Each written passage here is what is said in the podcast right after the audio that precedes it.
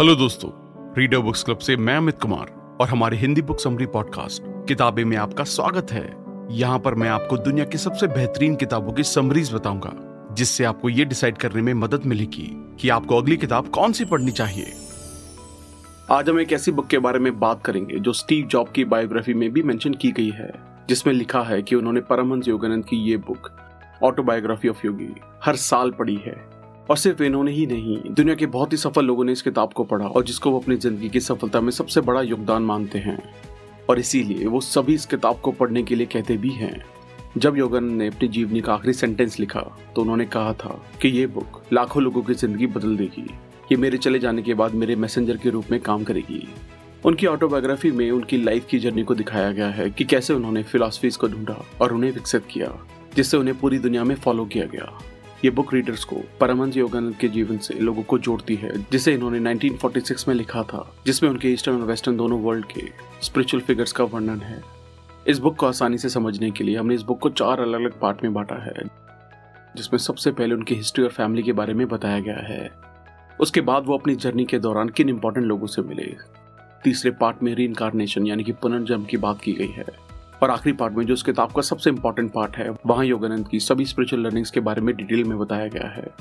अगर आप कोई भी पार्ट स्किप करके दूसरे पार्ट पर जाना चाहते हैं तो आप टाइम स्टेप्स को भी फॉलो कर सकते हैं। सजेशन ये है कि इस वीडियो को बहुत ही ध्यान से और आराम से पूरा देखें। Family and history of Yogananda Paramahansa Yogananda का जन्म एक बंगाली हिंदू फैमिली में मुकुंद लाल घोष के घर में गोरखपुर में हुआ। इनका जन्म 1893 में हुआ। उनके पिता एक स्कॉलर थे, जिन्होंने कई सीक्रेट टेक्स्ट जिसमें भगवत गीता भी शामिल है, याद कर रखे थे। वो बताते हैं कि भारतीय संस्कृति, गुरु शिष्य रिलेशनशिप को सभी चीज़ों से ज़्यादा महत्व देती है, क्योंकि ये विजडम और स्पिरिचुअलिटी पर आधारित होता है। योगानंद की पूरी फैमिली पूरी तरह से इस ट्रेडिशन में खुली हुई है। उनका मानना था कि योगानंद एक एनलाइटेड सोल हैं, जिन्होंने अपने चाइल्डहुड के दौरान अपने आप को कई रूप में मैनिफेस्ट किया है। जब वो सिर्फ़ दो साल के थे, तब उन्होंने खुद को अपने पिछले जन्म में एक यंग योगी के तौर पर कैलाश पर्वत पर तिब्बत में देखा था। जब योगानंद चार पाँच साल के थे, तब ज़्यादातर बच्चे बात नहीं करते थे। तभी उन्होंने बताया कि वो पिछले जन्म में क्या थे। इससे उनके आसपास के लोगों का उन पर ध्यान गया।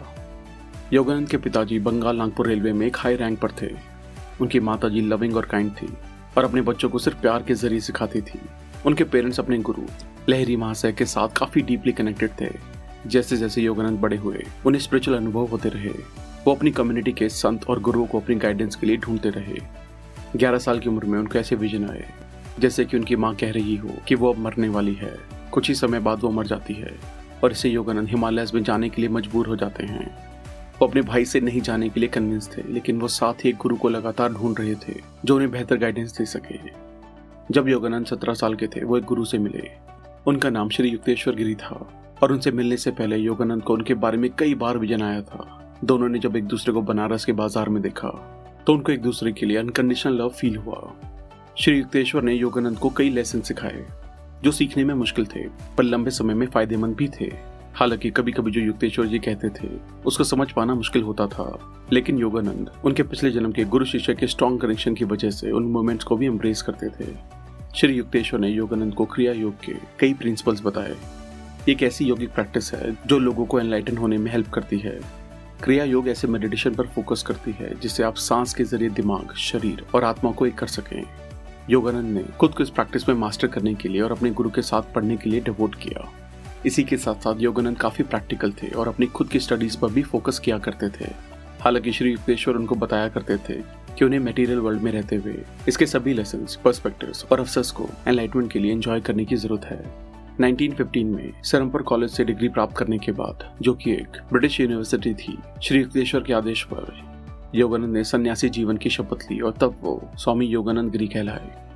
योगानंद ने फिर अपनी स्पिरिचुअल नॉलेज को पूरी दुनिया के साथ शेयर किया। 1917 में उन्होंने वेस्ट बंगाल में एक स्कूल शुरू किया, जहाँ पर स्टूडेंट योग और ट्रेडिशनल इंडियन स्पिरिचुअलिटी सीख सके। वो पहली बार 1920 में अमेरिका गए और अमेरिकन ने भी इनकी टीचिंग को एम्ब्रेस किया। उसी साल उन्होंने अपने आइडियाज़ को सभी जगह प्रमोट करने के लिए सेल्फ रिलेशन फेलोशिप की लॉस एंजलिस में स्थापना की। बीच में एक छोटी सी इंडिया विज़िट के बाद योगानंद ने अपना बाकी जीवन अमेरिका में ही बिताया। उस समय में वो गांधी जी से मिले और उन्हें क्रिया योग से परिचित करवाया। योगानंद की लाइफ और उनकी टीचिंग्स इतनी यूनिवर्सल थी कि वो अपने लाइफ टाइम में बहुत से फ़ेमस लोगों से मिले। दयालु लोगों के साथ उनका मिलन। वो कई संतों से मिले जिसमें परफ्यूम सेंट भी शामिल है, जो किसी भी वक्त सेंट प्रकट कर सकते थे। द टाइगर स्वामी जिन्होंने टाइगर के साथ लड़ाई की और उन्हें हराया, और लेविटेटिंग सेंट बहादुरी महासभा जिन्होंने योगी बनने के लिए अपनी रिच फैमिली को छोड़ दिया। वो शंकरी माई जीव से भी मिले, ऐसी योगिनी जिनकी एज बहुत ज़्यादा थी, और निर्मला देवी, जिनको जॉय परमिटेड मदर भी कहा जाता है, और जिन्होंने अपना ज़्यादातर वक्त समाधि में बिताया। योगानंद ने बंगाल में बाला को ढूँढने के लिए ट्रैवल किया। ऐसी संत जो खाना नहीं खाती थी और सिर्फ़ योग टेक्निक की मदद से, कई दशकों से बिना खाने के ज़िंदा रही, बिना किसी बीमारी के, और ये चीज़ क्लोज ऑब्जर्वेशन से भी साबित की गई। इनके करीबी दोस्तों में scientist Jagadish Chandra Bose, Rabindranath Tagore, Luther Burbank और श्री रमना महर्षि भी शामिल थे। पुनर्जन्म। यहाँ पुनर्जन्म के कॉन्सेप्ट पे बात कर रहे हैं उन्होंने यहाँ कोई टर्म यूज़ नहीं की है, लेकिन रीडर्स को समझाने के लिए कुछ खास एग्ज़ाम्पल के ज़रिए इस आइडिया को आसानी से समझाया है और ये बताया है कि ये चीज़ एक सच है। ज़्यादातर लोग जो पुनर्जन्म के कॉन्सेप्ट को पहली बार सुनते हैं, वो इसे नकार देते हैं और इसे गलत तरीके से समझ लेते हैं। जैसे आप कई बार लोगों से सुनते होंगे कि अगर वो वापस इस दुनिया में आते हैं तो वो एक पक्षी बनना चाहेंगे। लेकिन योगानंद बताते हैं कि पुनर्जन्म एक एवोल्यूशनरी प्रोग्रेस का पार्ट है। इसलिए एक पक्षी बनकर आना एक डेवोल्यूशन होगा, यानी कि पीछे जाना होगा। कभी कभी इंसान जानवर बनकर आते रहते हैं, लेकिन जब तक कि वो जानवरों की दुनिया के ज़रूरी लेसन नहीं सीख लेते। धरती पर दोबारा आना एक शरीर के अंदर योगा फिलोसफीज का एक इंपॉर्टेंट कॉन्सेप्ट है और एक कर्म के साथ काम करता है। जो एक बिब्लिकल कॉन्सेप्ट जैसा भोगे वैसा काटोगे, पर आधारित है। योगानंद की इन कॉन्सेप्ट की एक्सप्लेनेशन बहुत ही अच्छी है। वो अपने रीडर्स को ये समझाने में मदद करते हैं कि क्यों उनका जन्म इस धरती पर हुआ है, उनका सच्चा गोल क्या है, और किस तरह वो इसे अचीव कर सकते हैं। अधिकतर समय, नश्वर चिंताओं को पार करने के योगानंद के प्रयासों में असुविधाओं या अप्रिय संवेदनाओं का प्रबंधन शामिल था, जैसे कि उन्होंने लंबे फास्ट के दौरान शिकायत ना करने की कोशिश की। और ये सीखा कि कैसे उनको काटने वाले मच्छरों और दूसरे कीड़ों पर ध्यान दिए बिना मेडिटेट किया जाए। इन डिस्कम्फर्ट्स के मोमेंट ने, बजाय उनकी खुद की जरूरतों पर, भगवान के ऊपर फोकस करने को सीखने में, योगानंद की बहुत हेल्प की। उन्होंने महसूस किया कि ऊँचा उठने का मतलब ये नहीं है कि आप पूरी तरह से दुनिया को नकार दें। या आपके उजागर माइंड को ज़िम्मेदारी और चिंताओं के प्रति अटेंशन के साथ बैलेंस करने के बारे में है। आध्यात्मिक यात्रा के माध्यम से उनकी सीख। इस पार्ट में उनकी स्पिरिचुअल जर्नी की पाँच सीख के बारे में बताया गया है, जो कि इस किताब का सबसे इंपॉर्टेंट पार्ट है। सेल्फ रियलाइजेशन यानी कि आत्मबोध। शरीर में, दिमाग में और आत्मा में हर चीज़ में भगवान विद्यमान है। हमें ये प्रार्थना करने की ज़रूरत नहीं है कि हमें भगवान मिल जाए। भगवान सिर्फ़ हमारे आसपास नहीं है, लेकिन वो हम में ही है। हम उसका हिस्सा अभी भी उतना है, जितना हम हमेशा होंगे। हमें सिर्फ़ अपने ज्ञान में सुधार करना है। Living a life of happiness खुशियों का जीवन जीना। अपनी बोली में मधुरता लाके और सिंसियरिटी से सही सलाह देकर दूसरों को खुश करना, ये महानता की निशानी है। सरकास्टिक शब्दों या सुझावों से किसी और की आत्मा को ठेस पहुंचाना निंदनीय है। वो अक्सर कहा करते थे, आपके आसपास जो है, उसके साथ कंफर्टेबल रहें। फिजूल खर्च आपको डिस्कम्फर्ट ही देगा। अपने डर की आँखों में देखें और ये आपको परेशान करना बंद कर देगा। बीते कल को भूल जाएँ, क्योंकि ये आपके हाथ से निकल चुका है। आने वाले कल को भूल जाएँ, क्योंकि ये आपकी बहुत से बाहर है। अपने प्रेजेंट को कंट्रोल करने की कोशिश करें अभी बहुत सही से जिए यही बुद्धिमानों के जीने का तरीका है। एक साधारण प्रेम स्वार्थी होता है। इसकी जड़ में सिर्फ़ अपने डिज़ायर सेटिस्फैक्शन होते हैं। दिव्य प्रेम बिना शर्त, बिना सीमा, बिना परिवर्तन के साथ है। Living a purpose and being purposeful उद्देश्य में रहना और उद्देश्य पूर्ण होना। जितना गहराई से हम समझते हैं, उतना ही सबूत को बल मिलता है। कि यूनिफॉर्म प्लान नेचर में मौजूद सभी फॉर्म को लिंक करके रखता है। इंसान की चेतना अवस्था शरीर और सांसों की अवेयरनेस होती है। उनकी चेतना अवस्था जो नींद में एक्टिव होती है, उनके मानसिक और अस्थायी, शरीर और सांस से अलग होने से जुड़ी है। उनकी अतिचेतन अवस्था इस भ्रम से मुक्ति है कि हमारा एग्जिस्टेंस हमारे शरीर और सांसों पर निर्भर करता है, क्योंकि आप अकेले अपने विचारों के लिए जिम्मेदार होते हैं, इसलिए आप ही उन्हें बदल सकते हैं। बींग इन सर्विस सेवा में होना। कुछ लोग दूसरों को नीचे दबाकर आगे बढ़ने की कोशिश करते हैं। इंसान का मन, भगवान की सर्वशक्तिशाली चेतना की एक चिंगारी है। ये आपको बता सकती है कि किसी भी चीज़ में बहुत ज़्यादा इंटेंसिटी से आपका ताकत और मन भरोसा करता है। वो चीज़ तुरंत आपके पास आने लगती है। जितनी गहरी एक इंसान की सेल्फ रिलेशन होती है, अपनी सूक्ष्म वाइब्रेशन के ज़रिए, उतना ज़्यादा वो यूनिवर्स को इन्फ्लुएंस कर पाता है। आपके दिल में एक चुंबक होती है, जो सच्चे दोस्तों को आपकी ओर आकर्षित करती है। ये चुंबक निस्वार्थ होती है, दूसरों के बारे में पहले सोचती है। जब आप दूसरों के लिए जीना सीख लेते हैं तो वो आपके लिए जिएँगे। हमेशा याद रखें कि आप किसी से बिलोंग नहीं करते हैं, ना ही कोई आपसे बिलोंग करता है। इस बारे में सोचें कि किसी दिन अचानक आपको ये दुनिया छोड़कर जाना होगा। इसलिए अपनी जान पहचान भगवान से बनाएँ। शांत रहें, सलील रहें, हमेशा खुद के कमांड में रहें।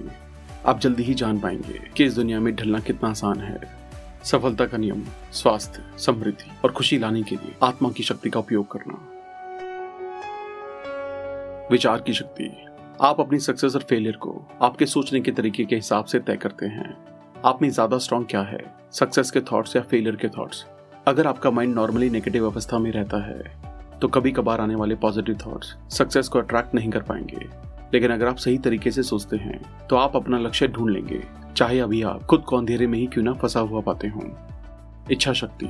पॉजिटिव थिंकिंग के अलावा सक्सेस पाने के लिए आपको इच्छा शक्ति के साथ लगातार काम करते रहना चाहिए। हर बाहरी नतीजा। आपकी इच्छा शक्ति का एक रिज़ल्ट है। लेकिन ये पावर हमेशा कॉन्शियसली यूज़ नहीं की जा सकती। क्योंकि कॉन्शियस विल के साथ एक मैकेनिकल विल भी होती है। आप नियति को नियंत्रित कर सकते हैं। आपका दिमाग हर चीज़ का क्रिएटर है। इसलिए आपको चाहिए कि इसको अच्छी चीज़ें क्रिएट करने में ही लगाया जाए। अगर आप एक डायनेमिक विल पावर के साथ एक थॉट से चिपके रहते हैं तो आखिर में एक वास्तविक बाहरी रिज़ल्ट निकल कर आता है। जब आप अपनी विल पावर को कंस्ट्रक्टिव पर्पस के लिए काम में लाने में सक्षम हो जाते हैं, तब आप अपनी डेस्टिनी को कंट्रोल कर पाते हैं। लेकिन आपको अपने अंदर के शांत रहने वाले हिस्से में हमेशा श्योर होना चाहिए कि जो आप चाहते हैं, वो आपके लिए सही है। तब आप अपने ऑब्जेक्टिव को हासिल करने के लिए अपनी इच्छा शक्ति का पूरी ताकत से इस्तेमाल कर सकते हैं। डर से लाइफ एनर्जी खत्म हो जाती है। ये आपकी डायनेमिक विल पावर के सबसे बड़ी दुश्मनों में से एक है। डर आपकी उस लाइफ फोर्स को जो आपकी नर्व्स में लगातार बहती है, उसको पैरालाइज कर देता है। आपके शरीर में वाइटेलिटी कम हो जाती है। डर आपको उस चीज़ के डर से दूर नहीं ले जाता, बल्कि ये सिर्फ़ आपकी इच्छा शक्ति को कमज़ोर बनाता है। डर हमारे ब्रेन के ज़रिए शरीर के सब हिस्सों में एक गलत मैसेज भेजता है। यह हमारे दिल को कस देता है डाइजेस्टिव फ़ंक्शन को डिस्टर्ब कर देता है और साथ ही कई और शारीरिक डिस्टर्बेंस पैदा कर देता है। जब कॉन्शियसनेस भगवान पर होती है, तब आपको कोई डर नहीं होगा। हर रुकावट करेज और फेथ के द्वारा ओवरकम कर ली जाएगी। असफलताओं से दृढ़ संकल्प जागना चाहिए। यहाँ तक कि फेलियर भी आपके विल पावर और आपके मेटीरियल और स्पिरिचुअल ग्रोथ के लिए एक उत्तेजक की तरह काम करने चाहिए। जब आप किसी भी काम में फेल होते हैं तो हर एक फैक्टर को एनालाइज करना आसान हो जाता है, ताकि आप भविष्य में उन गलतियों को रिपीट करने के चांसेस खत्म कर सकें। आत्मविश्लेषण की आवश्यकता। प्रोग्रेस का दूसरा सीक्रेट है सेल्फ एनालिसिस यानी कि आत्मनिरीक्षण। एक मिरर है, जिसमें आप अपने माइंड को खोल कर देख पाते हैं। जो अदरवाइज़ आपसे छुपा रहता है, अपने फेलियर की जाँच करें और अपनी अच्छी और बुरी प्रवृत्ति को सुलझाएँ। देखें कि आप क्या हैं, आप क्या बनना चाहते हैं और कौन सी कमियाँ आपके लिए रुकावट बनी हुई है। पहल करने की रचनात्मक शक्ति, पहल करना या इनिशिएटिव लेना क्या होता है? ये आपके अंदर एक रचनात्मक क्षमता है, अनंत निर्माता की एक चिंगारी है। ये आपको कुछ क्रिएट करने की ताकत दे सकती है, जो कभी किसी ने क्रिएट नहीं किया हो। ये आपको वही चीज़ें नई तरीके से करने के लिए प्रेरित करती है। ज़ाहिर तौर पर, अगर आप इनिशिएटिव लेने की पावर को समझ सकें तो ज़ीरो से कुछ क्रिएट करना ये दर्शाता है कि जो असंभव दिखता है, वो संभव हो सकता है। सभी लोगों में भगवान की छवि देखें। कई लोग अपनी गलतियों के लिए बहाना ढूंढ लेते हैं और दूसरे लोगों को बुरे तरीके से जज करते हैं। दूसरों को माफ़ करके और खुद की नाकामियों को परख कर उन्हें ओवरकम करके हमें इस एटीट्यूड को बदलना होगा। थॉट्स की आदतें हर किसी की लाइफ को कंट्रोल करती हैं। सक्सेस का जल्दी आना या डिले होना किसी की आदत पर बहुत निर्भर करता है। ये कोई आते जाते इंस्पिरेशन या ब्रिलियंट आइडियाज़ नहीं होते हैं, जितना कि आपकी रोज़मर्रा की मेंटल हैबिट्स आपकी लाइफ को कंट्रोल करती है। आपके थॉट्स की हैबिट्स वो दिमागी चुंबक है, जो आपके लिए कुछ निश्चित चीज़ें, लोग और कंडीशन की तरफ़ खींचती हैं। थॉट्स की अच्छी हैबिट्स बेनिफिट्स और अपॉर्चुनिटीज़ को अट्रैक्ट करती हैं। थॉट्स की बुरी हैबिट्स आपको दिखावटी लोगों और अनफेवरेबल एनवायरमेंट की तरफ़ अट्रैक्ट करती हैं। डिवाइन इच्छा की शक्ति। डिवाइन विल की कोई सीमाएँ नहीं होती हैं। ये नोन और अननोन नेचुरल और मेरेकल सभी तरह के लॉस के थ्रू काम करती हैं। ये आपकी किस्मत बदल सकती हैं, मरे हुए को चला सकती हैं, पहाड़ों को समुद्र में बदल सकती हैं और एक नया सोलर सिस्टम क्रिएट कर सकती हैं। अबंडेंस के ओशन से, जैसे कि सभी पावर्स इच्छा शक्ति में विद्यमान होती हैं। इसलिए सभी स्पिरिचुअल और मटेरियल गिफ्ट्स बाउंडेस अबंडेंस से बहते हैं। ये सभी गिफ्ट्स पाने के लिए आपको अपने दिमाग से सीमित और गरीबी के विचार को उखाड़ फेंकना होगा। यूनिवर्सल माइंड एक परफेक्ट माइंड है, जिसमें कोई कमी नहीं है। उस कभी ना खत्म होने वाली सप्लाई तक पहुँचने के लिए आपको एक अबंडेंस की कॉन्शियसनेस मेंटेन करनी होगी। चाहे आपको ये भी ना पता हो कि आपका अगला पैसा कहाँ से आएगा, आपको डर को रोकना होगा। जब आप अपना काम बखूबी करते हैं और बाकी भगवान पर छोड़ देते हैं, आप देखेंगे कि अजनबी ताकतें आपके लिए आगे आएँगी और आपके विशेष जल्दी पूरी हो जाएँगी। ये अबंडेंस का कॉन्फिडेंस और कॉन्शियसनेस मेडिटेशन के ज़रिए हासिल किया जा सकता है। ध्यान का तरीका। बिज़नेस की कंसिस्टेंट सिचुएशन में रहने से हमारे दिमाग पर तनाव छा जाता है और हम अपनी उच्च चेतना से अलग हो जाते हैं। मेडिटेशन एक ड्रेन की तरह होता है। ये हमें हमारे नेगेटिव इमोशन के सामने खुलने का मौका देता है, ताकि हम उन्हें बाहर निकाल सकें। ये थोड़ा दर्दनाक हो सकता है, लेकिन नेगेटिव इमोशन के साथ बैठना, उनको ठीक करने का, हमारे डर को खत्म करने का, उन बिलीफ को बाहर निकालने का, जो हमें लाइफ में पीछे रखते हैं, सबसे बेहतर तरीका है। ध्यान और मेडिटेशन की पावर से आप अपने माइंड की कभी ना खत्म होने वाली पावर को, अपने डिज़ायर को पाने और सभी डर के दरवाजे बंद करने के लिए डायरेक्ट कर सकते हैं। सभी सक्सेसफुल लोग डीप कंसंट्रेशन को बहुत महत्व देते हैं। वो सही सॉल्यूशंस को ढूँढने और उनका सामना करने के लिए अपने माइंड में गहराई तक जाते हैं। अगर आप सीख जाते हैं कि कैसे अपना ध्यान डिस्ट्रैक्शन से हटाया जाए और सही जगह कंसंट्रेट किया जाए, आप भी जान पाएँगे कि जो आपको चाहिए, उसको कैसे अपनी ओर अट्रैक्ट किया जा सकता है। सफलता खुशी से मेजर की जाती है। इस पर विचार करें कि जो लक्ष्य आप पाना चाहते हैं, वो आपको सक्सेस दिलाने में भी मदद करेगा। सक्सेस क्या है?